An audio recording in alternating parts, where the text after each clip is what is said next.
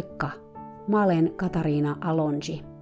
Tervetuloa kuuntelemaan Hevonen opettajani podcast-sarjaa, jossa puhutaan kaikista niistä asioista, joita hevoset meille opettavat, sekä niistä viisaista hevosista, jotka sitä oppia meille antavat.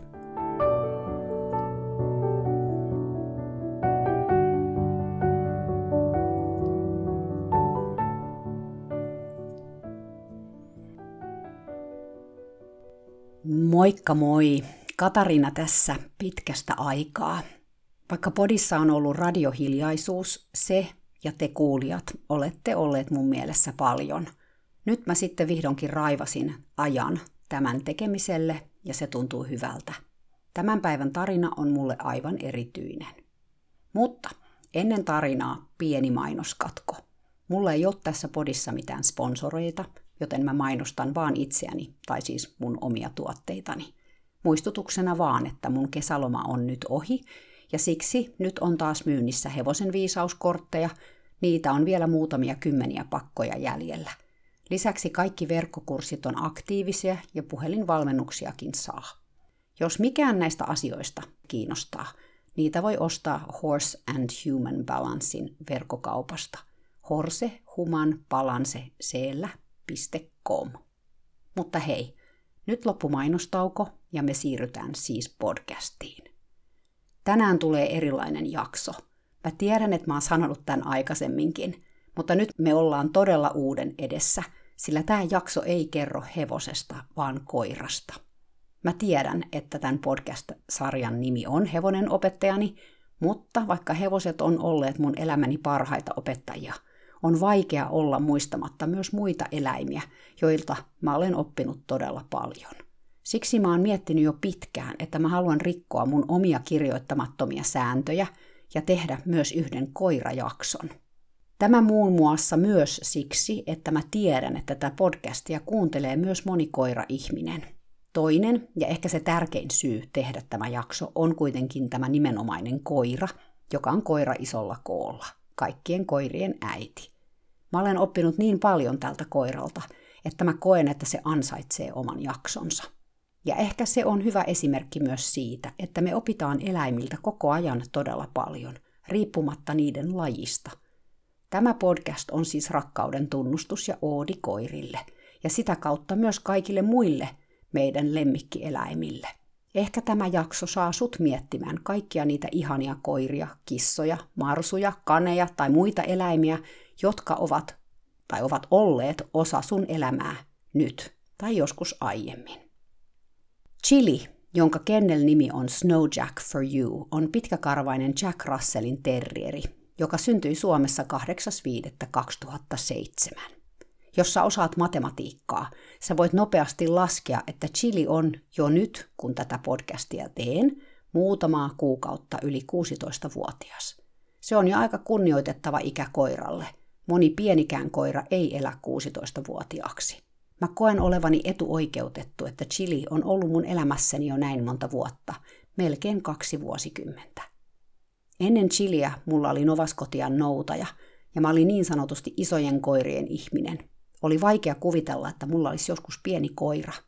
Danten siirryttyä toiseen ulottuvuuteen vuonna 2006 mun mieheni vastusti ajatusta toisen koiran ottamisesta – Hänelle Danten kuolema oli ollut vaikea kestää. Ne tunteet, jotka siinä lopetustilanteessa nousi pintaan, järkyttivät häntä todella suuresti. Ja hänellä oli huomattavasti huonompi kapasiteetti käsitellä niitä kuin mulla, tai edes purkaa. Meille ei tule enää koskaan koiraa. Mä en halua koskaan enää tuntea tällaista kamalaa tunnetta, hän sanoi mulle. Vaikka mä olin itsekin surun murtama, olihan Dante ollut alun alkean mun koirani, ennen kuin mä olin tavannut mieheni. Mä ajattelin itse täysin päinvastoin.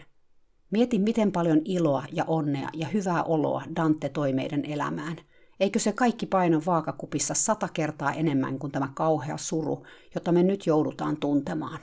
Eikö se tee koiran omistajuudesta sen kaiken arvoista, vaikka se omistajuus päättyy ennemmin tai myöhemmin siihen, että koira on poissa?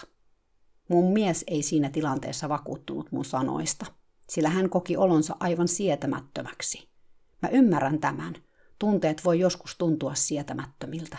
etenkin jos niitä ei ole tottunut tuntemaan. En voi sanoa, että suru Danten kuolemasta oli mitenkään helppo kestää omasta puolestanikaan, mutta mä koin silti, että se oli kaiken sen arvoista. Elämä ilman Dantea olisi ollut surullisempi ja ilottomampi ja rakkaudettomampi elämä.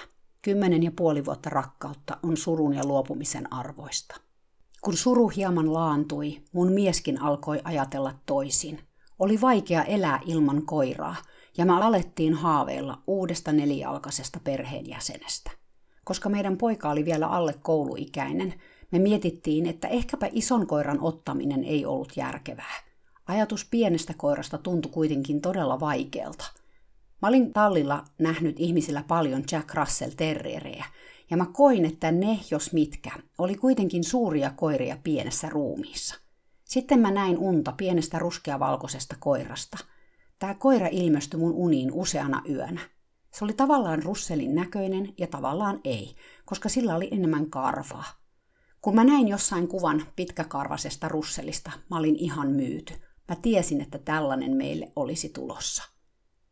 Me asuttiin Sveitsissä ja pienen tutkimisen jälkeen mä tulin siihen tulokseen, että me otettaisiin koira kuitenkin Suomesta. Koska mä koin, että koirien jalostus ja kasvatus oli Suomessa edes jollain tavalla säännösteltyä. Sveitsi tuntui jo ainakin russeleiden osalta ihan villiltä länneltä. Mä en tiedä, olinko mä oikeassa vai tuliko vaan tällainen fiilis, mutta näin tehtiin. Kun pennut syntyi, niitä oli neljä, mutta yksi valitettavasti kuoli. Kasvattaja laittoi kuvia pennuista, jotka oli jokainen aivan erinäköisiä. Mun ei tarvinnut nähdä kuin yksi kuva. Mä en sen jälkeen katsonut edes muita kuvia, sillä kun näin Chilin naaman, mä tunnistin koiran mun unesta välittömästi. Tämä se on, meidän koira. Chili ei ole niin sanotusti näyttelyyn sopiva rotunsa edustaja, sillä sen lisäksi, että sen silmän ympärystöt eivät ole kokonaan mustat, vaan vaan osittain, sen toinen korva nousi seitsemän kuukauden ikäisenä pystyyn, ja toinenkin saattaa olla ajoittain pystyssä, riippuen koiran fiiliksistä. Nyt vanhempana se on oikeastaan ollut enemmän pystyssä kuin ei. Sillä ei kuitenkaan ole koskaan ollut meille väliä, sillä me ei haettu näyttelykoiraa. Joten Chilin yläluomen kajaalit ja lepakon korvat ei todellakaan haitanneet meitä lainkaan. Me ei myöskään olla koskaan oltu kovin innokkaita nyppimään Chilin turkkia, mikä varmasti on ihan kauhistus jollekin, joka on russeliharrastaja, joten se on suurimman osan elämästään näyttänyt räjähtäneeltä tyynyltä. Se ei kyllä näytä haitanneen sitä itseään pätkääkään, joten ei me ole otettu siitä itsekään sitten stressiä. Oli alusta alkaen selvää, että tämä pentu ei ole tavallinen koiran pentu. Mun kaveri Kristiina kutsui kolmen kuukauden ikäistä Chiliä Buddha-koiraksi, ja se oli aika osuva nimitys. Koira oli nimittäin pentuna jo niin sanottu vanha sielu. Kun se katsoi sua silmiin, sä olit melko varma, että se katsoi todella syvälle sun sisääsi ja näki siellä asioita, joita sä et itsekään tiennyt vielä olevan olemassa. Chiliä ei varsinaisesti tarvinnut myöskään kouluttaa. Se jotenkin tuntui tietävän kaiken, mitä sen tulikin tietää. Se ei vaikuttanut pennulta lainkaan. Meidän pojan kanssa, joka oli tällöin viisivuotias, koira otti oitis oman roolinsa. Heistä tuli erottamattomat. Edelleen poika, joka on nyt jo aikuinen, ja koira ovat ihan omassa maailmassaan. Heillä on ihan omanlaisensa suhde. Toisaalta tämä pätee kaikkiin ihmisiin Chilin elämässä, ja niitä on paljon. Kun meidän toinen koira Chai on selkeästi mun koira, se siis seuraa mua joka paikkaan varjon lailla ja palvoo maata mun jalkojen alla, Chili on ihan kaikkien koira. Se on muodostanut omanlaisensa suhteen jokaiseen ihmiseen, joka sen elämän läpi risteää, ja muistaa heidät vielä vuosienkin jälkeen. Mä olen kokenut, että Chilin ja mun suhde on aina ollut hyvä, mutta se muuttui kertaheitolla vielä toisenlaiseksi, kun me koettiin yhdessä järkyttävä tapaus. Chili oli vasta puolitoista vuotias, kun eräänä talvisena päivänä mä lähdin sauvakävelylenkille. Koira oli mun mukana vapaana – Tämä tapahtui Sveitsissä ja me asuttiin silloin maaseudulla, joten mä kävelin paljon lähipeltojen ja metsien läpi kulkevilla pikkuteillä. Oli siis talvi ja maassa oli joku puoli metriä lunta, ja siksi mulla olikin ne sauvat myös mukana. Kun me oltiin jotain kilsan päässä kotoa, mä näin, että edessäpäin oli kaksi koiraa vapaana, ilman omistajaa. Koirat oli rodultaan boksereita, eli aika isoja koiria verrattuna mun kuuskiloseen russelinarttuun. Toinen koirista oli uros ja toinen nuori narttukoira. Narttu tuli mun luokse, vaikka oli aika arka, mutta uros näytti heti aika uhkaavalta. Mulle tuli siitä sen kehon kielestä aika ikävä fiilis, ja intuitiivisesti mä soitin heti mun miehelle, joka teki töitä poikkeuksellisesti kotoa käsin sinä päivänä. Mä muistan, että mun mies ihmetteli, että mitä mä soitan. Hän sanoi, että varmaan ne koirat on ihan jees, kävelet vaan niiden ohi, ehkä omista on jossain lähettyvillä metsässä. Mä kerkesin sanoa mun miehelle, missä mä olin, ja että mulla oli kyllä aika huono fiilis näistä koirista, etenkin siitä uroksesta, mutta enempää mä en ehtinyt sanoa, kun uros kävi Chilin kimppuun tappoaikeissa. Se otti Chilin suuhunsa ja alkoi riepotella sitä ympäriinsä. Sillä sekunnilla, kun bokseri hyökkäsi Chilin kimppuun, mun oma hermosto reagoi ja mä menin totaaliseen taistelureaktioon. Tämä ei ole mikään valinta, vaan kun tulee tällainen äkillinen uhkaava tilanne, sun hermosto reagoi niin kuin se reagoi. Eli mä en tietoisesti ajatellut, että nyt mä taistelen tässä tilanteessa. Se vaan tapahtui. Sadasosa sekunnissa musta kuoriutui raivohullu ihminen, joka yritti kaikin keinoin tappaa tätä bokseriurosta, joka riepotteli mun koiraa. Kyllä, kuulit oikein. Tappaa. Mä yritin puhkoa sen silmiä mun sauvoilla, mä potkin sitä mahan alle ja kiveksille, mä hakkasin sitä päähän, mä huusin ja raivosin. Mulla oli edelleen toisessa kädessä puhelin, joka oli auki ja mun amerikkalainen mies kuuli tämän kaiken. Mä muistan, että mä huusin ja kiruin suoraa huutoa. Jossain vaiheessa mä kiljuin, että she's dead, she's dead, tarkoittaen siis, että Chili on kuollut. Mun koira oli kuin riepu tämän bokserin hampaissa, sen silmät oli lasittuneet ja se toden totta näytti kuolleelta. Se ei kuitenkaan saanut mua lopettamaan tätä hyökkäystä. Narttukoira hyppäsi mua vasten epävarmana ja mä muistan, että mä potkasin sitä niin, että se lensi kaaressa metrejä musta poispäin. Ja sen jälkeen jäi kyyristelemään kauemmaksi eikä uskaltanut enää lähestyä. Mä pahoinpitelin tätä uroskoiraa kaikin voimin ja sain sen lopulta päästämään irti chilistä – kun Chili putosi maahan, se yhtäkkiä virkosi ja yritti pakoon. Sen hermosto oli reagoinut tilanteeseen lamaantumalla, ja kun tilanne vähän muuttui, Chili lainausmerkeissä heräsi lamaannuksestaan, ja sen hermosto joutui pakoreaktioon. Tämä sai mun raivon nousemaan vielä ennestään, ja mä hyökkäsin uroskoiran kimppuun uudenlaisella intensiteetillä – Koira sai kuitenkin Chilin uudelleen kiinni ja saman tien se oli taas kuin riepusen kynsissä, lamaantui eikä kyennyt puolustautumaan. Toisaalta se oli varmasti hyväkin juttu, sillä se oli niin pieni, että mitäpä se olisi mahtanut isolle bokseriurokselle. Mä jatkoin mun hyökkäyksiä. Mä hakkasin ja potkin tätä koiraa, joka yritti päästä pois mun lähettyviltä, mutta samalla pitää chiliä otteessaan. Tällä välin mun mies oli lähtenyt autolla etsimään mua – Onneksi meillä oli silloin neliveto, sillä niitä teitä, joilla mä olin, ei aurattu talvella. Kun mä näin meidän auton lähestyvän, mä sain ihan uuden vaihteen jo ennestään mun intensiiviseen hyökkäykseen. Mä hakkasin molemmin käsin tätä bokseriurosta sauvoilla ihan mihin vaan sain osumia, ja sain kun sainkin sen päästämään chilistä irti vielä kerran. Kun se irrotti hampaansa mun koirasta, se käsittämätön raivo, joka purkautui musta ulos ja oli purkautunut jo useita minuutteja, sai vielä lisäpontta ja mä hyökkäsin silmittömän raivon kourissa tätä koiraa kohti vielä kerran. Se pakeni mua ja mä heitin mun sauvat sen perään. Sen jälkeen mä juoksin kohti meidän autoa. Chili jo nilkutti sitä kohti verissä päin. Mä kaappasin verisen koiran mun syliin ja mä sain auton oven auki.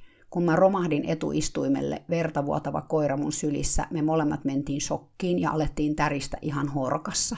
Mulla se meni aika nopeasti ohi, mutta Chili tärisi vielä eläinlääkäriasemallakin. Se tärinä oli tärkeä, sillä se on elimistön tapa purkaa tätä tapahtunutta traumaa.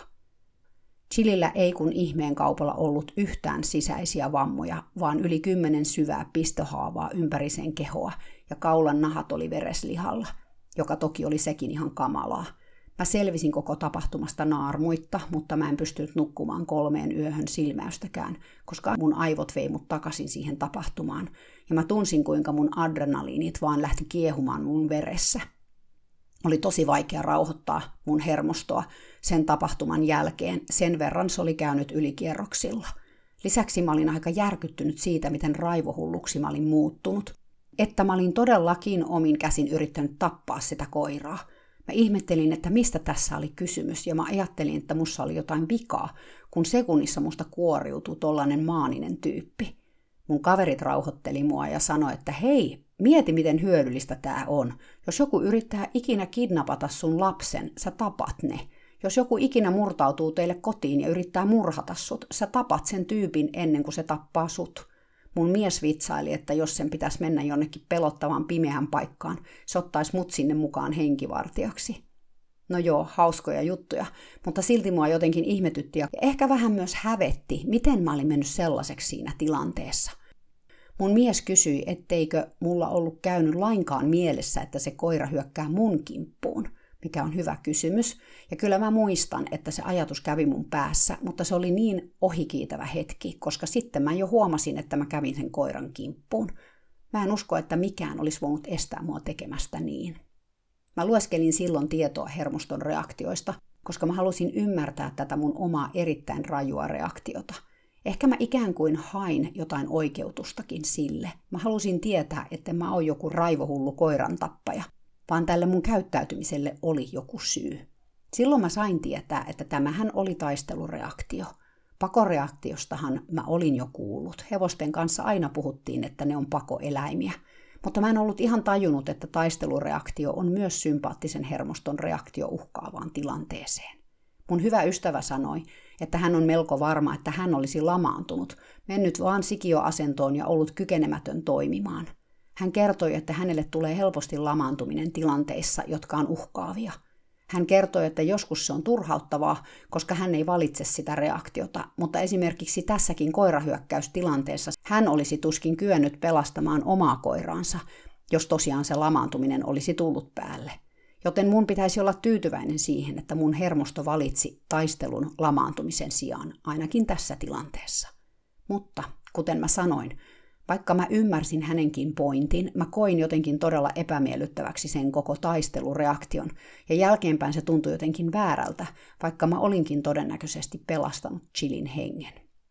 Kyllä nämäkin fiilikset sitten laantuivat muutamien päivien ja viikkojen kuluessa.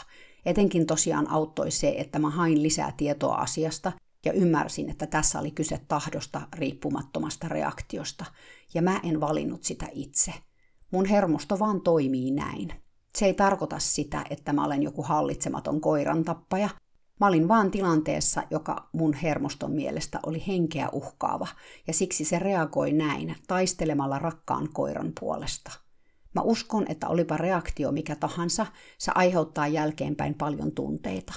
Jos mä olisin painut tilanteesta, mä olisin todennäköisesti vaipunut sen johdosta myös itse syytöksiin. Sama olisi käynyt, jos mä olisin lamaantunut. Sen verran rajuja nämä reaktiot on, että jos niitä ei koe kovin usein, ne yllättää ihmisen ja myös järkyttää, koska se tuntuu niin hallitsemattomalta. Chili toipui tästä tapauksesta uskomattomalla tavalla, vaikka se oli pitkään kyllä kipeä. Mä muistan, kun se makasi aika tuskasen näköisenä pedillään ja seurasi katseellaan mua. Se katse oli erilainen kuin aikaisemmin, aivan kun se olisi tiennyt, että mä pelastin sen hengen. Ja tiesihän se, olihan se ollut paikalla – Mä muistan vieläkin tähän päivään saakka erään hetken siitä tapahtumasta, kun Chili, joka oli sen uroskoiran hampaissa, katsoi mua suoraan silmiin sen vasemmalla silmällä. Sen järkyttävän riehumisen ja trauman keskellä meidän katseet siis kohtasi. Mä en unohda sitä katsetta koskaan, ja jos en olisi sinä päivänä kyennyt pelastamaan Chiliä, se katse olisi varmaan vaivannut mua mun loppuelämäni.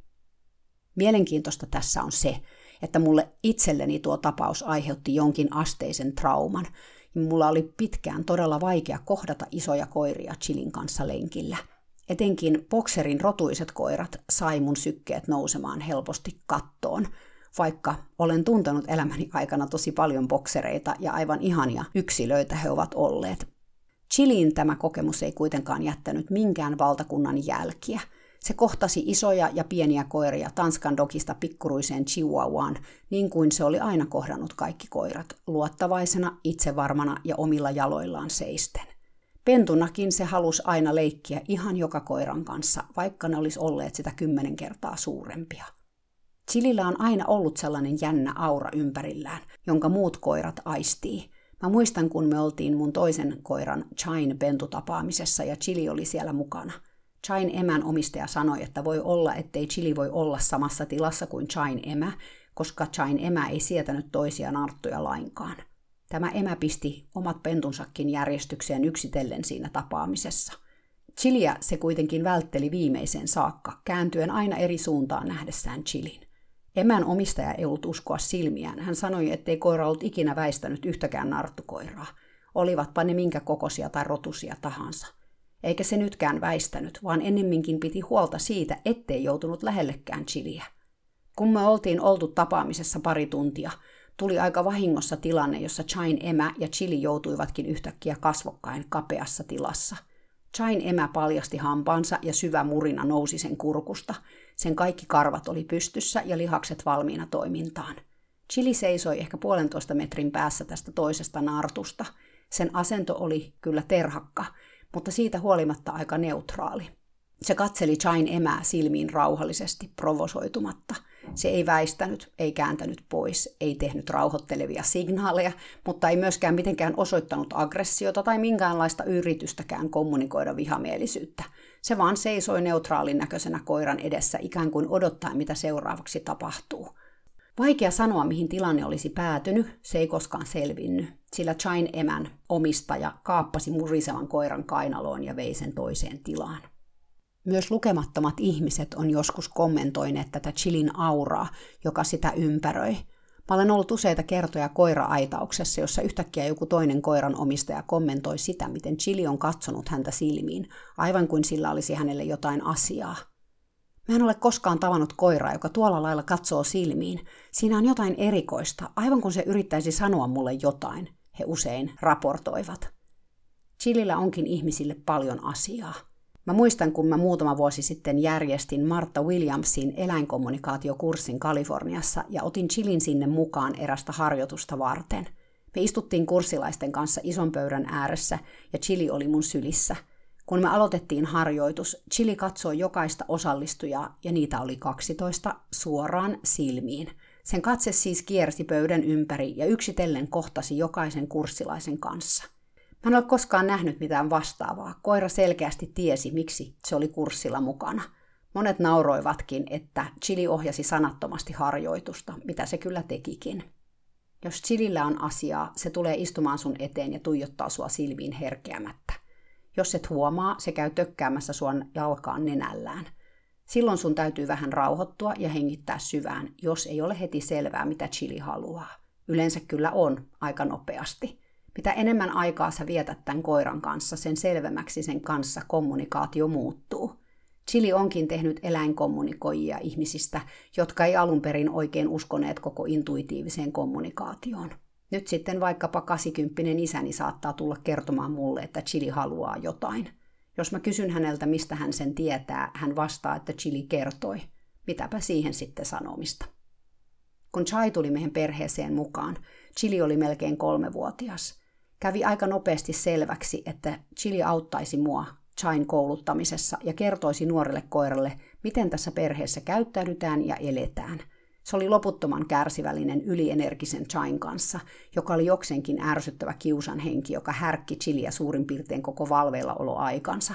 Toisaalta kun Chili oli sitä mieltä, että nyt riittää, sen ei tarvinnut kuin katsoa Chaita tietyllä tavalla. Chai tiesi, että nyt kannattaa rauhoittua tai siitä ei seuraisi mitään hyvää vain ihan pari kertaa tämän yli 13 vuoden aikana, kun nämä kaksi koiraa ovat olleet yhdessä. Chilin on täytynyt sanoa Chaille vähän kovemmin.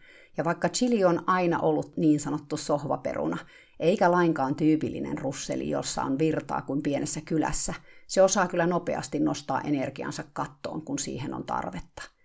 Chili tosiaan vaikuttaa ensinäkemältä todella seesteiseltä koiralta, ja moni on sen elämän aikana kommentoinutkin sen rauhallista olemusta – Voiko toi oikeasti olla Jack Russell, on yleisin kommentti. Niin rauhalliselta ja harkitsevalta kuin Chili vaikuttaakin, sen vaistot ottavat siitä vallan, kun se näkee esimerkiksi rottia. Se onkin onnistunut tappamaan muutaman rotan elämänsä aikana, mikä ensimmäisellä kerralla järkytti meidän koko perheen täysin. Chaista vielä uskookin, että se on rottakoira, mutta Chilia oli vaikea kuvitella päästämään rottaa hengiltä, mutta niin se vaan on, että jokaisen Jack Russell Terrierin sydämessä taitaa elää pieni rottakoira. Kun Roomassa roskiksien alta juoksi kadulle rotta, mä en ehtinyt sanoa kissaakaan, kun se oli jo hengiltä, vaikka koirat oli mulla hihnassa. Chili jaksaa vieläkin 16-vuotiaana ajaa kaikki oravat puuhun ja linnut lentoon ja jänikset juoksemaan. Sen suurimpia vihollisia ovat kuitenkin kissat. Tämä johtuu varmaan ihan suoraan siitä, että kun se oli pentu ja nuori koira, me asuttiin Sveitsissä isossa talossa, jossa oli niin ikään iso piha. Naapurissa asui pari kissaa, jotka suivaantuivat täysin, kun Chili muutti taloon. Yhtäkkiä meidän takaoven edestä alkoi löytyä kissan mielenosoituksellisia kakkoja aamuisin. Päivisin kissat istuskeli läheisessä puussa omalla pihallaan ja kyttäs pientä terrieriä. Sitten ne aloittivat urheilun. Ne nimittäin odottivat, että Chili tulee paikalle, ja kun koira oli ilmestynyt ovesta terassille, toinen kissoista teki kamikatse syöksyn pihan poikki niin sanotusti aidalta aidalle. Jos kissa ehti ennen Chiliä pihan aidan taakse, se pysähtyi noin metrin päähän aidasta ja istui raivosta haukkuvan ja tärisevän koiran eteen nuolemaan vienosti tassuaan. Jos kissa tajusi, ettei tulisi ehtimään aidan toiselle puolelle, se sinkosi salamana vanhan suihkulähteen nokkaan ja jäi sinne istumaan. Chilin kiertäessä suihkulähdettä muristen ja haukkuen. Tässä kohtaa sitten toinen kissa astui kuvioihin, ja Chilin ollessa siihen selin sinkosi pihan poikki juuri sellaisessa kulmassa, että koira kissan viime metreillä huomasi sen olevan pihalla. Sehän lähti tietysti perään, jolloin ensimmäinen kissa pääsi antiikkisen suihkulähteen päältä turvaan aidan taakse. Sitten ne istuivat molemmat vierekkäin metrin päässä aidasta ja katseli, kun chiliraukka tärisi kaksinkertaisesta raivosta aidan toisella puolella. Tämän jälkeen kissoista tuli Chilin kirjoissa vihollisia numero yksi. Chai on energisyydestään huolimatta ollut aina epävarmempi luonteeltaan kuin Chili, ja etenkin toisiin koiriin se on suhtautunut epäilevästi. Mitä isompi koira, sen jännempää – kun me kohdataan lenkillä koiria, Chili on aina siirtynyt niin sanotusti kärkeen, niin että se kohtaa vieraan koiran ennen Chaita. Kun Chai näkee Chilin selän takaa, millainen vieras koira on, se voi itse päättää, kuinka lähelle se menee kyseistä koiraa. Chili on ollut Chaille tärkeä opettaja. Se opetti Chain olemaan kotona ilman eroahdistusta, mikä on erittäin erikoista, sillä Chai on todella kiinni mussa – mutta se edelleen jää kotiin rauhassa yksin, jopa ilman chiliä, vaikka mä en varsinaisesti sitä koskaan siihen opettanut. En samalla lailla kuin kuvittelin chiliä opettavani. Chili oli maailman paras pennunkaitsija, koska se piti huolen, että Chai käyttäytyi koiriksi, ja jos tuli ongelmia, se tuli hakemaan mut välittömästi. Mä muistan eräänkin kerran, kun mä olin keittiössä tekemässä ruokaa, ja aivan siis omissa ajatuksissani – Koirat oli pihalla, meillä oli Sveitsin talossamme valtavan kokoinen piha, jonka mies oli aidannut, ja koirat vietti kauniina päivänä usein aikaa pihalla. Yhtäkkiä mulle tuli tunne, että joku katsoo mua, ja mä käänsin katseeni oikealle, missä oli terassin lasinen ovi. Sen takana istui Chili, intensiivinen katse silmissään. Kun meidän katseet kohtas, mun päähän putkahti ajatus. Chai on poissa. Mä avasin heti oven. Missä Chai on? Mä kysyin Chililtä, joka katsoi mua tiiviisti silmiin. Koira kääntyi ja lähti juoksemaan talon takana olevaa mäkeä alas. Puolessa välissä pihaa se vilkaisi olkansa yli. Tuletko? se tuntui sanovan. Mä lähdin tietenkin perään pienellä hölkällä. Kun mä pääsin pihan perälle kompostin luokse, mä näin, että pihan pieni takaportti oli Sepposen selällään. Kuka sen oli avannut? Chili pysähtyi ja katsoi porttia, sitten mua. Mä tajusin heti, että Chai joka oli tässä kohtaa vielä alle vuoden ikäinen, oli häipynyt portista. Ei ole todellista. Mä katselin ympärilleni ja mun sydäntä alkoi puristamaan. Toivottavasti Chai ei ollut juossut ylös tielle, ja jos se oli, siellä ei ollut autoja. Missä Chai on? Mä sanoin uudelleen ääneen. Chili pinkasi mun ohikse juoksuun, tällä kertaa takaisin kohti taloa. Nyt se ei edes vilkassut taakseen, koska se tiesi, että mä seurasin tiiviisti sen kannoilla – se juoksi talon toiselle puolelle, minä perässään, minkä jaloistani kerkesin. Siellä meidän puutarhan etuportin toisella puolella istui Chai, hieman hämmentynyt ilmen naamallaan. Chili pysähtyi portin eteen ja istui alas. Se kääntyi katsomaan mua mustilla nappisilmillään. Jos se osaisi puhua ihmisten kieltä, se olisi varmaan sanonut, että tuossahan toi idiootti on. Mä yritin sanoa sille, ettei kannata lähteä pihasta, mutta arva uskoko se mua. Oli mielenkiintoista, ettei Chili ollut lähtenyt pihasta Chain mukana. Mutta Chili oli jo pentuna oman tiensä kulkija. Se saattoi olla mökilläkin pihalla pitkiä aikoja itsekseen ja tutkia paikkoja. Chilillä ei ole koskaan ollut mitään ongelmaa jäädä minnekään yksin. Mökillä ollessaan me voidaan kaikki olla sisätiloissa ja katsella vain ikkunoista, kun Chili kylmän rauhallisesti kävelee valtavan kokoisen tontin reunaa ympäri, tarkistaen tiluksiaan tiukalla silmällä. Chili on itsenäisin ja itsevarmin koira, minkä mä olen koskaan tavannut, olematta kuitenkaan mitenkään välinpitämätön ihmisten suhteen. Päinvastoin se on jatkuvassa yhteydessä ihan kaikkiin. Se on todella sosiaalinen ja kiintyy ihmisiin ja koiriin vahvasti. Chilillä on meidän perheen lisäksi useita ihmisiä maailmassa, jotka se laskee omaksi laumakseen, ja se ilahtuu joka kerta iki hyvikseen, kun se saa jälleen tavata näitä ihmisiä, asuivatpa he missä maassa tahansa. Chili on tosiaan varsinainen maailmanmatkaaja. Se on tehnyt yhteensä 30 lentomatkaa elämänsä aikana, ja tänäkin kesänä se lensi Kaliforniasta Suomeen. On todella huvittavaa seurata sitä näillä matkoilla. Se kävelee lentokenttien halki niin kuin se omistaisi ne kaikki ja kerää paljon katseita ja hymyjäkin samalla. Turvatarkastuksessa Chili on parhaimmillaan. Mä otan siltä valjaat pois ja heitän ne läpivalaisuun. Sitten mä joko menen itse metallin ilmaisin portin läpi ensin, tai sitten lähetän chilin edeltä. Koira kävelee portin läpi kuin vettä vaan ja jää odottamaan toiselle puolelle. Jos lentokenttä henkilökunta puhuu sille, se heiluttaa vähän häntää, mutta ei lähesty heitä yleensä itse, vaan odottelee, että saa valjaa takaisin päällensä. Lentokoneessa se on omassa kassissaan, vaan välillä nenä tulee kassin vetoketjun reunaan kysymään, ollaanko kohta perillä. Chili on asunut neljässä eri maassa, Sveitsissä, Suomessa, Italiassa ja Yhdysvalloissa, ja tälläkin hetkellä se asuu lähinnä Kaliforniassa ja viettää kesät Suomessa. Kalifornia sopii Chilille – sillä se on aina rakastanut lämpöä ja aurinkoa.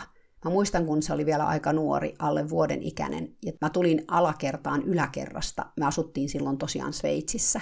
Mä ihmettelin, missä koira on, ja löysin sen olohuoneesta makaamasta levynä kahvipöydältä siitä kohtaa, mihin aurinko osui paistaessaan ikkunasta. Jos chili voi olla auringossa, se on. Myös Kaliforniassa, jossa aurinko on paljon kuumempi – Mökillä Suomessa, jos aamu on aurinkoinen, se menee pihalle ja etsii sieltä aurinkoisen kohdan. Siellä se istuu kasvot kohti aamuaurinkoa, silmät kiinni ja nauttii lämmöstä. Se ei jonain päivänä tule edes syömään aamiaista ennen kuin on saanut ensin kylpeä auringossa parikymmentä minuuttia. Vaikka se rakastaa syömistä, eikä missaa koskaan yhtäkään ateriaa, mikään ei vedä vertoja Suomen kesäauringolle – ja sille, että mökillä saa tehdä juuri niin kuin huvittaa siinä järjestyksessä, kun huvittaa. Jos Chili saisi valita, mä uskon, että se haluaisi asua pienessä italialaisessa kylässä, jossa se voisi vierailla kaikkien kyläläisten luona päivittäin. Mä näin Netflixissä kerran ohjelman koirista, ja siinä oli jakso Labradorin noutajasta, joka eli tällaista elämää juuri Italiassa. Se lähti aamuisin omille teilleen ja kuljeskeli kylän kaduilla ja kävi kahvilassa ja lihakaupassa ja missä kaikissa paikoissa moikkaamassa ihmisiä, kunnes sitten iltaisin palasi kotiin syömään.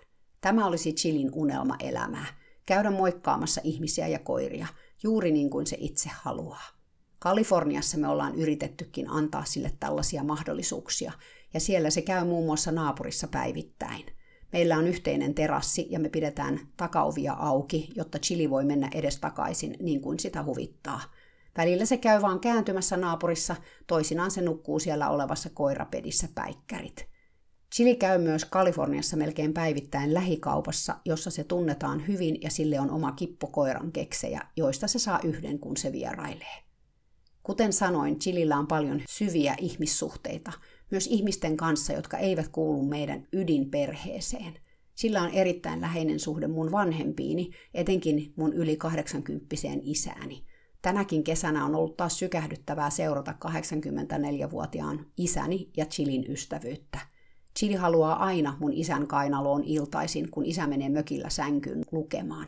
Aluksi me ongittiin se sieltä yläkertaan nukkumaan, mutta kun ilta illan jälkeen Chili kertoi, että oikeastaan hän haluaisi jäädä ukin viereen nukkumaan, ukkikin alkoi taipua tähän ajatukseen. Loppukesästä Chili nukkuikin ukin vieressä tyytyväisenä joka yö. Aamusin mä katselin ikkunasta, kun mun isäni jutteli Chilille pihalla ja seuraali koiran tekemisiä. Välillä koira seuraa mun isää ja jää istumaan viereen, kun hän harjoittelee golflyöntejään tai korjaa ruohonleikkuria. Isä myös kuulee Chilin viestit hyvin selvästi. Chili usein pyytääkin isältä lisää vettä tai oven avausta, että pääsee pihalle tai pihalta sisään. Koiran lempipuuhaa on maata ihmisukin reisien päällä, kun hän lukee aamulehteä tuvan tuolissa – Välillä isäni ihan ähki, että jalat puutuu koiran painosta, ja kun mä sanon, että kyllä sen koiran voi laittaa niiltä reisiltä maahan, mun isä hymyilee vienosti ja sanoo, että kyllä mä vielä vähän aikaa kestän, sillä eihän pientä koiraa voi häiritä, kun se kerran haluaa tässä mun reisillä makoilla. kun mun eräs hyvä ystäväni joutui vaikeaan elämäntilanteeseen hänen miehensä kuollessa liikenneonnettomuudessa, Chili oli taas paikalla antamassa lohtua. Itselleen uskollisella tavalla tämä tapahtui suorastaan vaivihkaa kuin varkain. Kun mun kaveri tuli käymään, Chili istui hänen sylissään ja katseli mua sieltä silmiin viisaan vakaalla katseellaan. Kyllä me tää hoidetaan, se tuntui sanovan. Kun me muutettiin samana vuonna Italiaan ja tämä mun ystäväni jolla oli vielä vaikeuksia päästä elämään takaisin kiinni miehen kuoleman jälkeen, tuli meille vierailulle. Chili halusi hänen viereensä yöksi nukkumaan.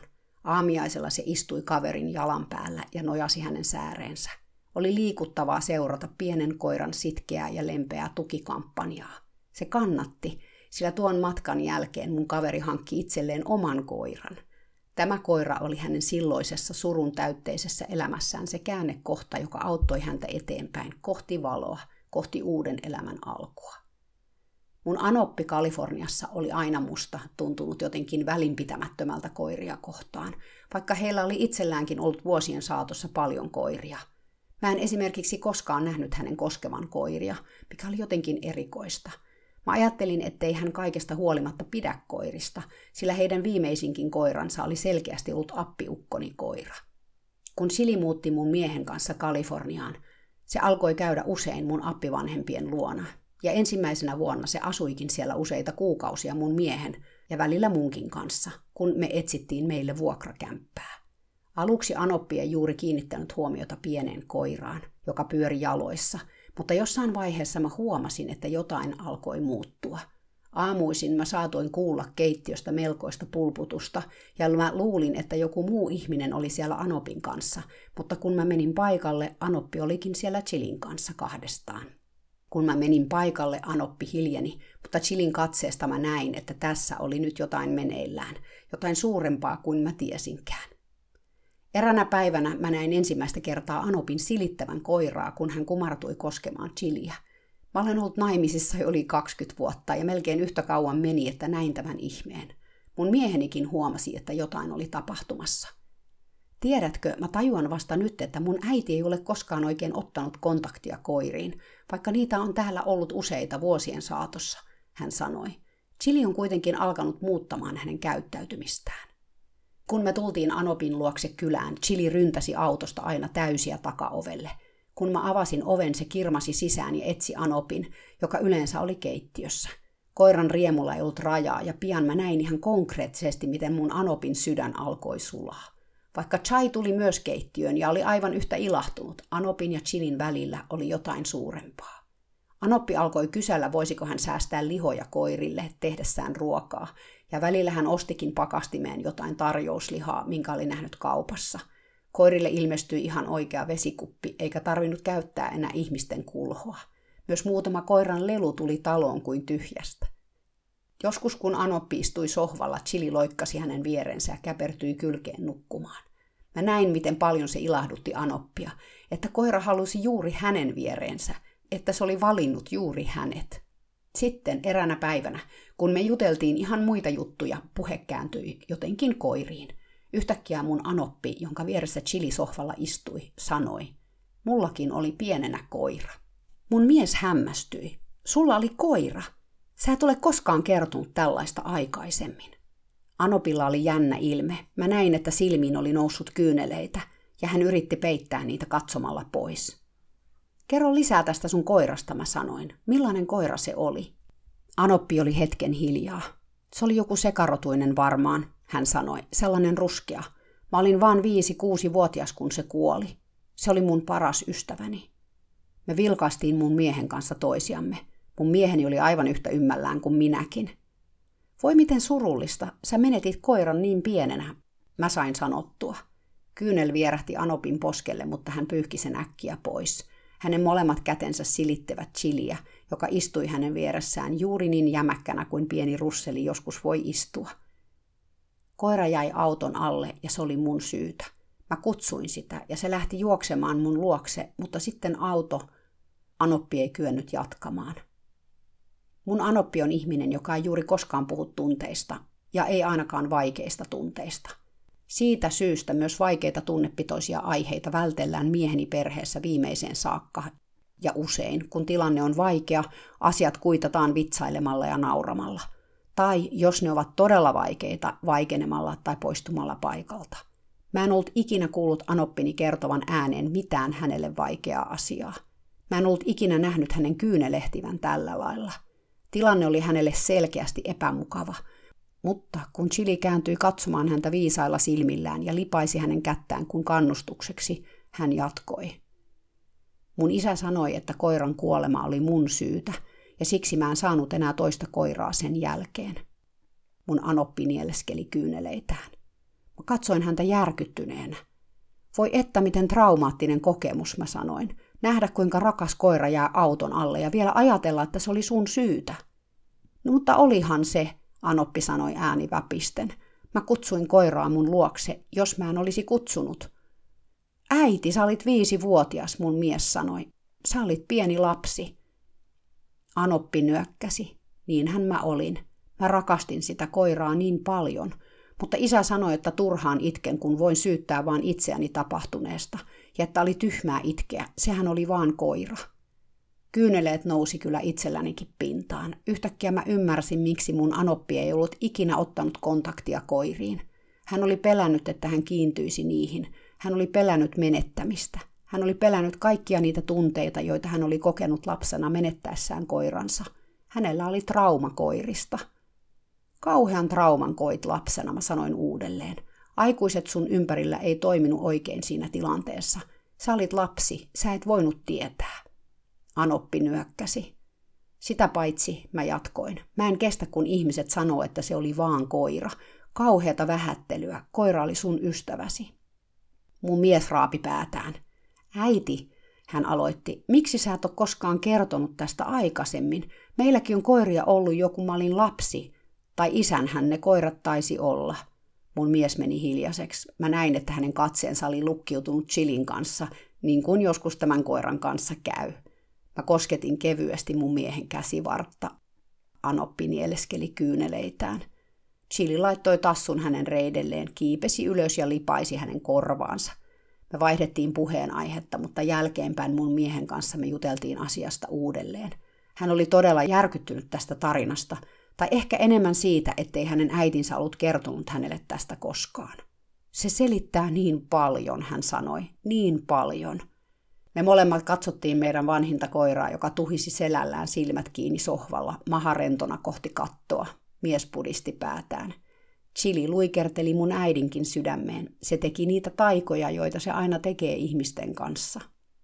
Jotain aukesi Anopin sydämessä tuona päivänä, kun hän puhui lapsuutensa koiraystävästä – Nykyään hän jo avoimesti kohtaa Chilin ja Chainkin sekä tyttäriensä koirat Regin ja Nonin. Chilillä on kuitenkin hänen sydämessään erityinen paikka, ja hänelle onkin todella vaikeaa olla siitä erossa kesällä, kun Chili on Suomessa.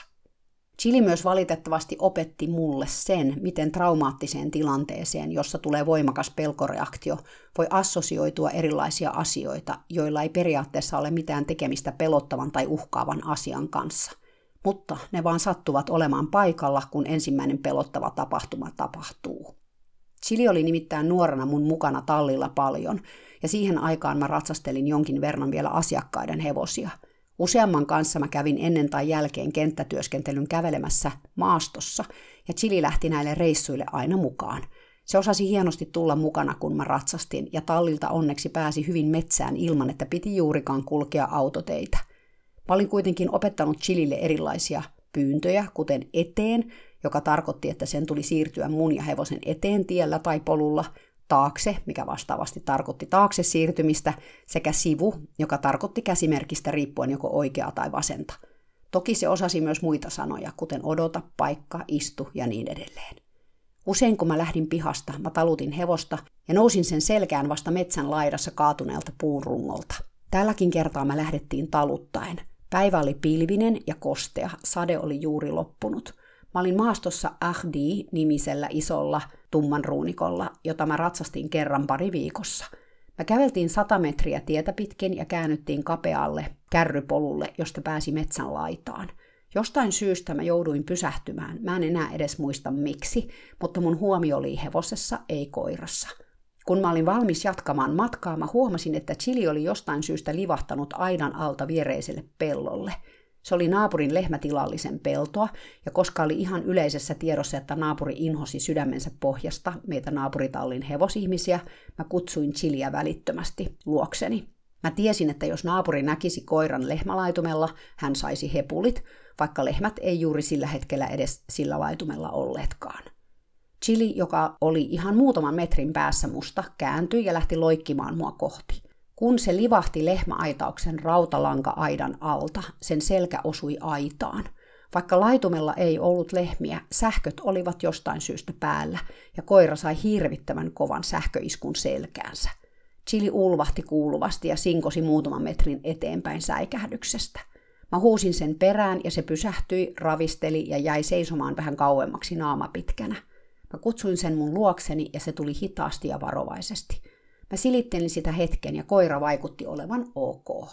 Se on jännä juttu, miten sitä itse oppii ja kehittyy vuosien mittaan. Mä en nimittäin usko, että nyt mä toimisin samalla tavalla kuin mä silloin toimin. Mä jatkoin nimittäin maastolenkkiä.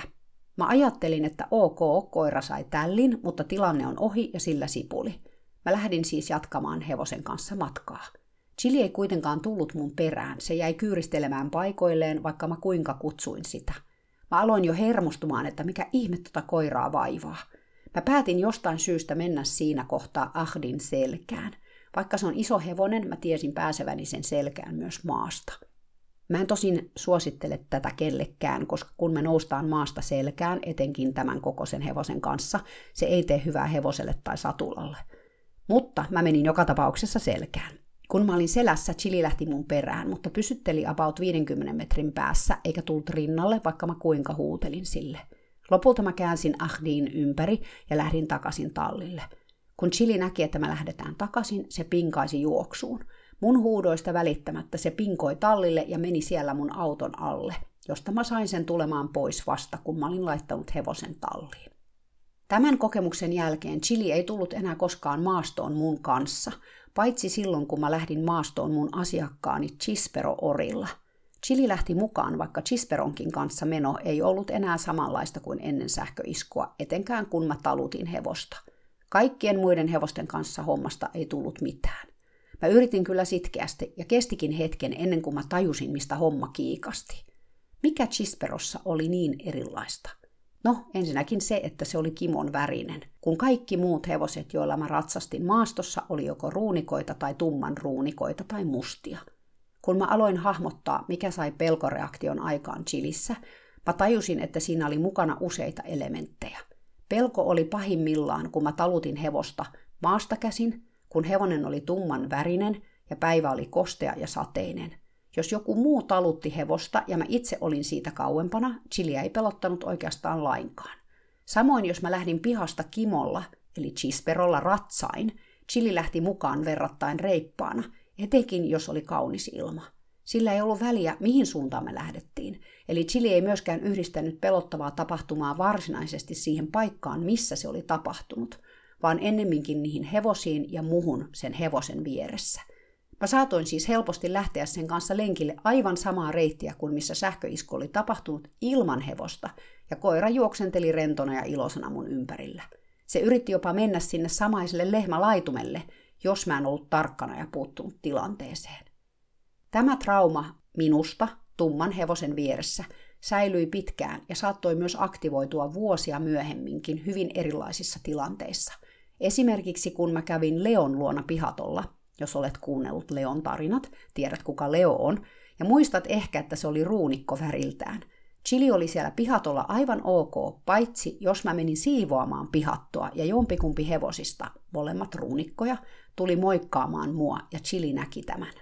Chili ei siis itse toki silloin ollut edes pihatossa, vaan aidan toisella puolella, mutta tumman hevosen seisominen mun vieressä sai sen juoksemaan auton luo ja menemään sen alle piiloon. Tämä reaktio tuli aina helpommin, jos oli vähäkään sateinen päivä. Tällä tontilla ei ollut sähköaitoja lainkaan. Toisaalta, kun mä olin ystäväni hevoslauman luona vierailemassa, siellä Chili ei reagoinut ollenkaan, vaan keskittyi Chain kanssa kaivamaan maaoravien tunneleita auki huolimatta sekä sähköaidoista että muutamasta tummasta hevosesta, jotka laumassa oli. Toisaalta siellä oli silloin todella kuivaa ja keli ei ollut lainkaan sateinen. Mä opin tästä sen, että kun tällainen pelottava tilanne on ollut, eläimen mielessä siihen voi liittyä ihan mitä tahansa, mitä siinä tilanteessa oli silloin läsnä. Koska mä olin ollut itsekin paikalla, mä tiesin, että hevonen oli ollut tumma, että minä olin seisonut sen vierellä ja että sää oli ollut märkä. Ja ties mitä muuta siihen oli saattanut chilin mielessä rekisteröityä. Hajuja, ääniä tai muuta, josta mulla ei ole tietoakaan, vaikka olinkin silloin paikalla. Eläinten kanssa tällaiset pelot ja niiden triggerit voivat olla melkoisen vaikeasti selvitettäviä, kun ei tiedä, mitä siinä tilanteessa on tapahtunut tai mitä kaikkia elementtejä siinä on ollut läsnä. Siksi niitä tilanteita on myös vaikea lähteä purkamaan. Hevosilla etenkin, kun on useita koteja, joskus eri maassakin, ei voi tietää, mitä kaikkea on tapahtunut. Lähdepä siinä sitten purkamaan jotain tällaista pelkoreaktiota, kun et tiedä, mikä kaikki sitä triggeröi. Mä itse en lähtenyt tätä asiaa Chilin kanssa mitenkään varsinaisesti työstämään. Mä en usein ottanut chiliä tallille mukaan, koska mä tiesin, että keli olisi esimerkiksi sateinen, tai jos mä tekisin siellä jotain sellaista, mikä mahdollisesti saisi pelon nousemaan esiin. Nyt chili ei ole moneen vuoteen ollut tallilla, joten mä en voi edes tietää vieläkö nämä pelkoreaktiot tulisivat esiin. Todennäköisesti kyllä, sillä eihän näitä traumoja kovin nopeasti unohda. Mulla itselläni on hammaslääkäristä aika voimakas trauma, mutta se liittyy selkeästi poraan ja nimenomaan sen poran ääneen. Jos mä saan esimerkiksi kovan musiikin avulla blokattua poran äänen, mä selviydyn 100 prosenttia paremmin kuin jos mä kuulen sen poran äänen. Silloin mä en pysty hallitsemaan mun reaktioitani lainkaan. Toki aika harvoin mua on tarvinnutkaan porata hampaaseen viimeisen 40 vuoden aikana. Sen verran syvässä tuo mun trauma on, että mä hoidan mun hampaita erittäin tarkkaan ja teen kaikkeni, ettei poraa tarvittaisi koskaan. Elämä Chilin kanssa on myös opettanut mulle paljon eläinten kanssa viestimisestä intuitiivisesti. Chili syntyi vuonna 2007 ja heti seuraavana vuonna mä olin ensimmäisellä eläinkommunikaatiokurssilla. Yksi Chilin suurimmista lahjoista onkin ollut se, että sen kanssa kommunikointi on aina ollut todella helppoa. Viestit tulevat selkeinä ja kirkkaina läpi. Chilillä onkin paljon sanottavaa ja sillä on hyvin tarkkoja mielipiteitä asioista. Se ei tykkää eläinlääkäristä, sillä vaikka siitä kamalasta koirahyökkäyksestä ei jäänyt psyykkisiä jälkiä, mitä tulee koiriin, siitä jäi kyllä elinekäiset traumat eläinlääkärin vastaanotosta – Onneksi nykyään tilanne on vähän parempi, kuin ollaan yritetty tehdä parhaamme sen suhteen, että Chilillä olisi eläinlääkäristä myös hyviä kokemuksia. Mutta siitä huolimatta siellä on hetkittäin aika vaikeaa. Joka ikinen kerta myös eläinlääkäri kommentoi Chilin katsetta, joka hakeutuu hänen silmiinsä, yleensä aika loukkaantuneen näköisenä. Huh, mikä katse, sanoi eläinlääkäri viimeksikin. Joskus tekisi mieli kysyä, mitä ihmiset siinä katseessa näkevät, miten he sen kokevat missäkin tilanteessa – Mä uskon, että jokainen vastaisi eri lailla. Chili osaa tuoda jokaisella pintaan juuri ne asiat, jotka sille kyseiselle ihmiselle ovat katsomisen arvoisia. Chilin kanssa joutuu välillä neuvottelemaan asioista aika pitkäänkin, sillä on nimittäin tosiaan aika tiukat mielipiteet, muun muassa siitä, mihin suuntaan mennään milloinkin, esimerkiksi lenkillä – Chai on paljon joustavampi kuin chili. Silläkin voi olla mielipide, mutta jos jostain syystä joudutaankin tekemään jotain muuta kuin mitä se haluaa, se sopeutuu nopeasti ja lähtee esimerkiksi lenkillä iloisesti myös toiseen suuntaan. Chili on toista maata. Sillä menee tunteisiin, jos ei tehdä niin kuin se haluaa. Jos se on vapaana, se lähtee tyynnen rauhallisesti sinne suuntaan, minne se haluaa, etenkin nyt kun se on vanhempi. Välillä me joudutaan tylysti ottamaan se syliin, koska neuvotteluista ei tule mitään – Onneksi se ei ole satakiloinen mastiffi. Kun chili ei saa mitä se haluaa, se tulee kaikille erittäin selväksi sen kehon kielestä ja tuijottavasta katseesta ja syvästä huokailusta. Siinä ei kauheasti puheet auta, ainakaan ensimmäiseen kymmeneen minuuttiin. Agilitiakin mä kokeilin chilin kanssa ja vaikka se periaatteessa motivoituu siitä ihan itsestään ja ruokakin käy sille palkaksi, chili ei koskaan oikein ymmärtänyt treenaamisen ideaa. Se meni kerran esteen yli tai juoksi tunnelista ja oli sitä mieltä, että ne on nyt nähty, aika mennä tekemään jotain rakentavampaa. Chai on todella eri maata ja jossain vaiheessa me käytiinkin Chain kanssa treenailemassa. Kerran me oltiin treeneissä mun kaverin kanssa niin, että hän ja hänen koiransa oli toisella puolella hallia valmentajan kanssa, sillä välin kun minä ja Chai harjoiteltiin tehtäviä, joita meille oli annettu. Chili oli jostain syystä poikkeuksellisesti mukana. Se odotteli isossa kokoon taitettavassa koirankopassa sillä välin, kun Chai ja minä harjoiteltiin. Jossain kohtaa me pidettiin sitten taukoa ja mä ajattelin, että mä päästän Chilin ulos kopasta jaloittelemaan. Kun mä avasin kopan vetoketjun, Chili ampaisi kun NATO-ohjus ulos sieltä kopasta, haukahti kerran ja syöksy agility radalle – siellä se hyppäsi viisi estettä putkeen, juuri ne, mitä me oltiin Chain kanssa treenattu, ja juuri siinä järjestyksessä sekä veti tunnelin läpi kuin pieni valkoinen pallosalama. Mä itse meinasin ensi hölmistyksen jälkeen kuolla nauruun, niin huvittava sen esitys oli. Ja aika lailla täydellinen suoritus tietenkin. Ohjaajakin tuli ihmettelemään, että miksi sä et ton koiran kanssa treenaa, sehän on tosi hyvä tässä – Mä yritin siinä sitten selitellä, että se on hyvä siinä juuri siksi, koska se saa tehdä sitä tässä hetkessä niin kuin se itse haluaa. Mutta auta armias, jos mä yritän kertoa sille, missä järjestyksessä sen on jotain tehtävä tai edes milloin. Chili on sellainen oman tiensä kulkija. Jos meillä olisi kaikilla sen itsevarmuus ja sisäinen voima, maailma olisi kerta kaikkiaan aivan erilainen paikka. Chili osaa myös olla aika ovela, etenkin Chain kanssa – Esimerkiksi mä olen monta kertaa todistanut Chilin tulevan olohuoneeseen ja havaitsevan, että Chai on ottanut koirien suosikkipaikan sohvatyynyjen päällä ja lepäilee siellä muina koirina. Chili havaitsee tilanteen, jonka jälkeen se kääntää katseensa minuun. Siirrä tuo toinen koira, se sanoo aivan päivän selvästi.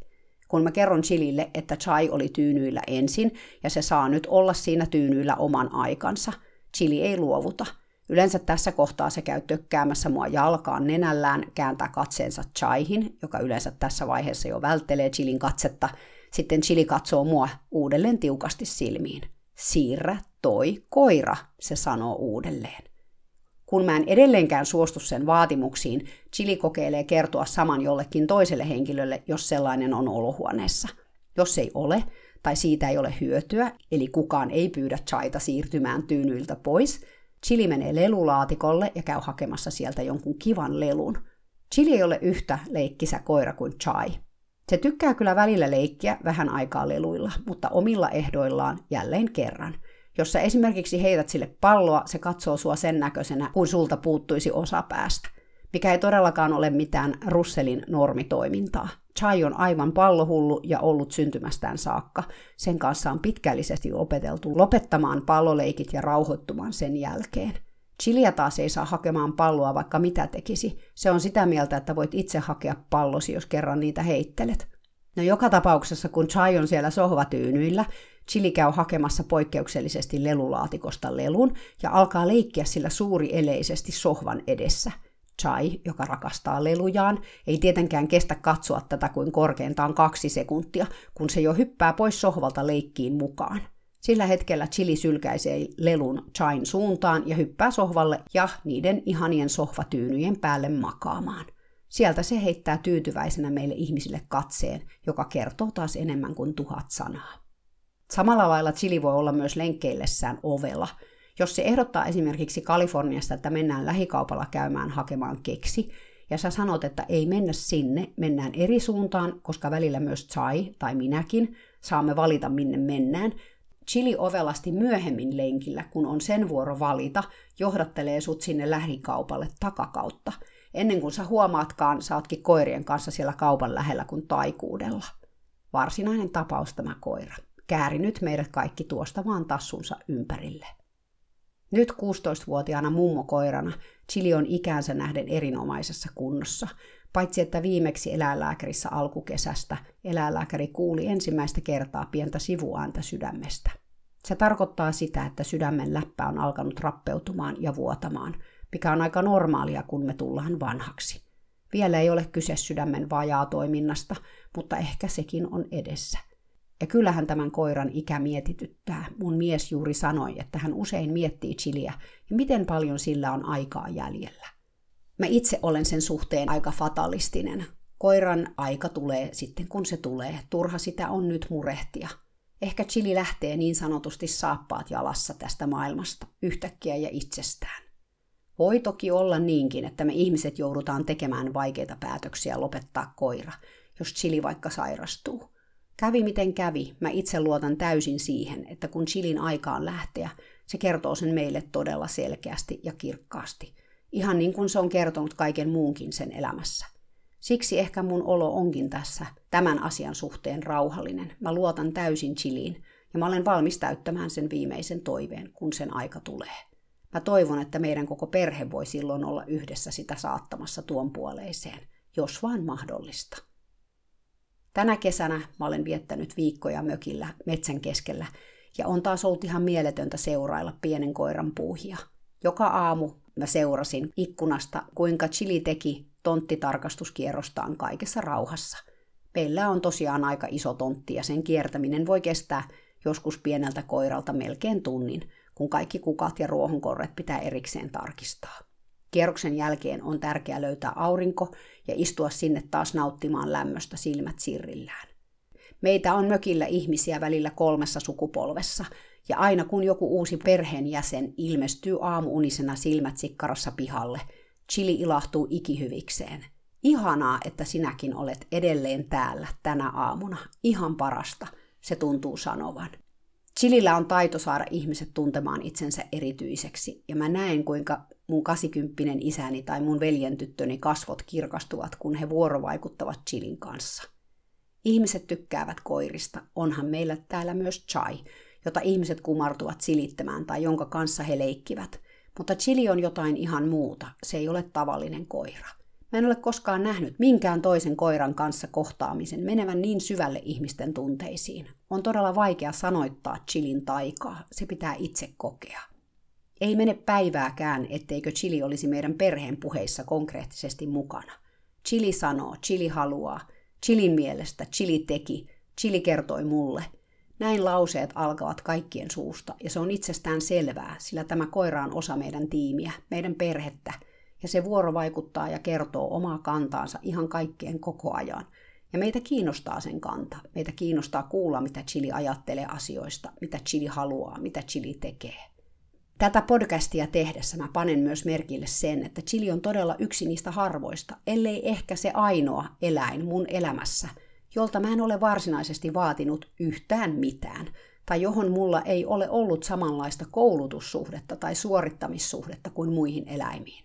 Hevosten kanssa mä olen aina tehnyt jotain, ratsastanut yleensä, mutta muutenkin treenannut asioita, pyrkinyt jotain tiettyä kohti. Siis tekeminen on ollut tavoitteellista, ja ne tavoitteet ovat olleet mun tavoitteita, ei hevosen. Mä olen siis halunnut hevoselta jotain ja olen muokannut hevosta sellaiseksi, että me päästään mun tavoitteisiin. Toki Litullavin kanssa sitten loppuaikoina tämä muuttui, kun mä lakkasin tekemästä sen kanssa oikeastaan mitään. Mä en nyt tarkoita, etteikö eläimen kanssa saisi tehdä mitään, tai niiltä ei saisi vaatia mitään.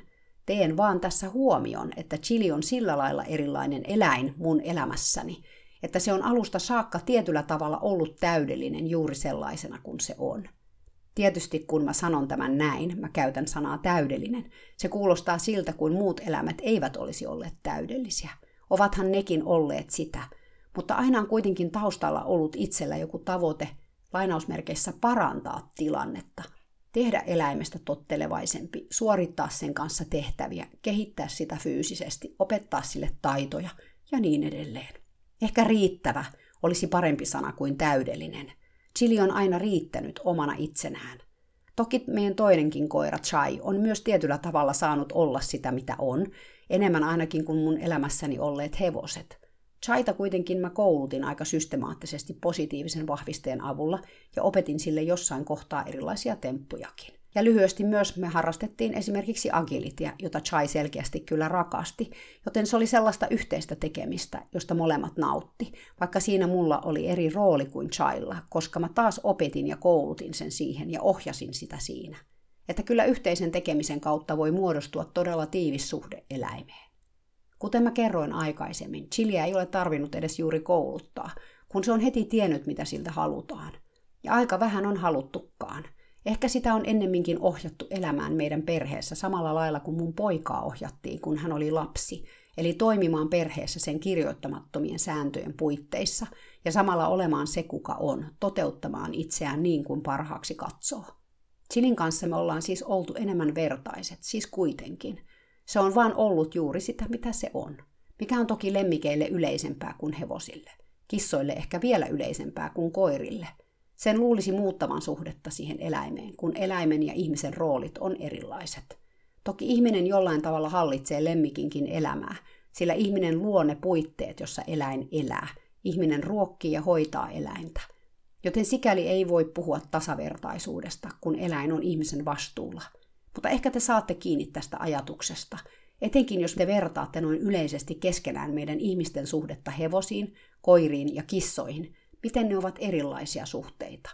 Hevonen, vaikka se asuisi meidän omassa pihassa, ei kuitenkaan koskaan asu ja nuku meidän kanssa samassa tilassa, kuten koirat ja kissat saattavat tehdä. Miten se muuttaa sitä ihmiseläinsuhdetta? No, mä en tätä lähde enempää purkamaan, mutta mun mielestä tämä on pohtimisen arvoinen asia. Ja jos se on sun mielestä sitä myös, sä voit pohtia tätä sun omassa elämässäsi ja oman elämäsi eläinten kohdalla. Chili, tämä pieni kuusikiloinen rakkauspakkaus, on antanut mulle ja kaikille muillekin sen elämässä oleville ihmisille ainakin tuhat kiloa rakkautta näiden vuosien aikana. Enkä mä voi olla kuin syvästi kiitollinen, että mä olen saanut kunnian viettää melkein kaksi vuosikymmentä tällaisen sielun seurassa. Eläimillä on meidän elämään, meidän persoonaan, meidän sieluun niin suuri vaikutus. Ne tekee meistä ehdottomasti parempia ihmisiä, jos me osataan ottaa vastaan niiden viisaus. Mä olen huomannut, että nyt vanhemmiten Chili selkeästi hakeutuu vanhempien ihmisten seuraan. Usein ulkona lenkillä se bongaa jonkun seniorin, joka istuu penkillä tai köpöttelee kadulla rollaattorin kanssa. Ja se haluaa ehdottomasti mennä moikkaamaan heitä. Mä kysyn tietysti ihmiseltä lupaa, että saako tämä pieni koira tulla teidän luokse, ja poikkeuksetta nämä vanhemmat ihmiset ovat ilahtuneet ikihyvikseen, että koira on heistä kiinnostunut. Mä saankin usein kuulla, että heillä on itsellään ollut koiria aikaisemmin, mutta nyt iän ja terveyden vuoksi ovat olleet ilman koiraa jo vuosia. Hetken he silittelevät Chilia vapisevalla kädellä, juttelevat sille joskus kyynel silmässä ja kertovat mulle koiratarinoitaan. Kun me jatketaan matkaa, poikkeuksetta tulee vuolaita kiitoksia siitä, että me pysähdyttiin hetkeksi. Siihen mä sanon aina, että tästä voi kiittää Chiliä, joka tämän seniorin bongasi milloin mistäkin. Kun me jatketaan matkaa, Chili hakee silmillään mun silmiä – niin kuin se aina tekee, ja sen katse sanoo taas kaiken, koko maailma ja kaikki tietäminen on tämän pienen koiran katseessa.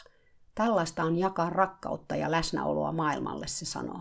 Tämä koira on opettanut mulle niin paljon empatiasta, pysähtymisestä ja siitä, miten voi olla läsnä toiselle ihmiselle, tuntemattomallekin. Meillä kaikilla tulisi olla ylimääräinen minuutti tai kaksi, sanoa ystävällinen sana yksinäiselle penkillä istuvalle papalle tai naapuritalon mummolle – se ei maksa mitään, mutta on mittaamattoman arvokasta. Chilin viisaus on erilaista kuin meidän ihmisten viisaus, mutta viisautta yhtä kaikki.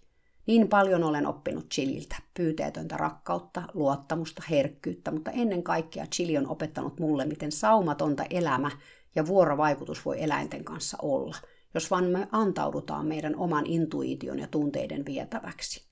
Kiitollisuus on siis aivan ääretöntä, nöyryys tämän koiran edessä rajatonta.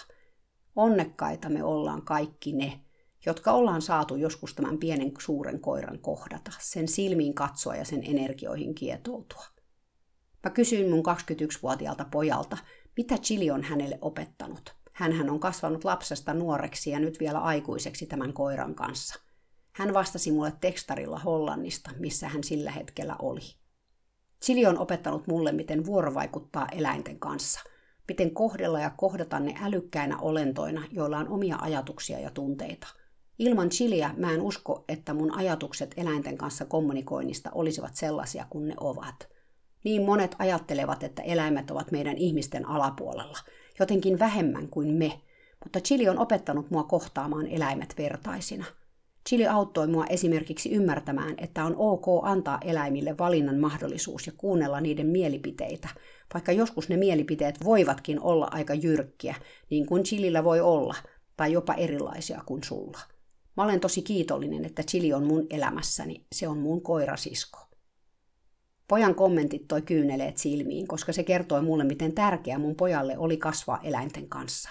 Miten tärkeää se on meille kaikille – Eläimet muuttaa meitä hyvällä tavalla, jos me avataan sydämet niille eläimille. Chili sai kennel nimensä Snowjack for You Frank Sinatran laulun For You mukaan. Lopuksi mä ajattelin, että mä lausun sen laulun sanat, jotka menevät suomennettuna suurin piirtein näin. Keräisin sinulle tähdet tyhjästä, tekisin helminauhan aamukasteesta, Yli valtatien, yli kadun. Apilamattoja laskisin jalkojesi juureen. Maailmassa ei ole mitään, mitä en tekisi sinun vuoksesi, vain sinun vuoksesi. Kiitos, että kuuntelit. Paljon sanoin, mutta paljon jäi sanomatta, kuten aina, sillä sanat ovat niin rajallisia. Mutta ehkä sain edes vähän kommunikoitua sitä taikaa, mikä chiliin liittyy. Rakastetaan rohkeasti ja rajattomasti elämämme eläimiä. Moikka!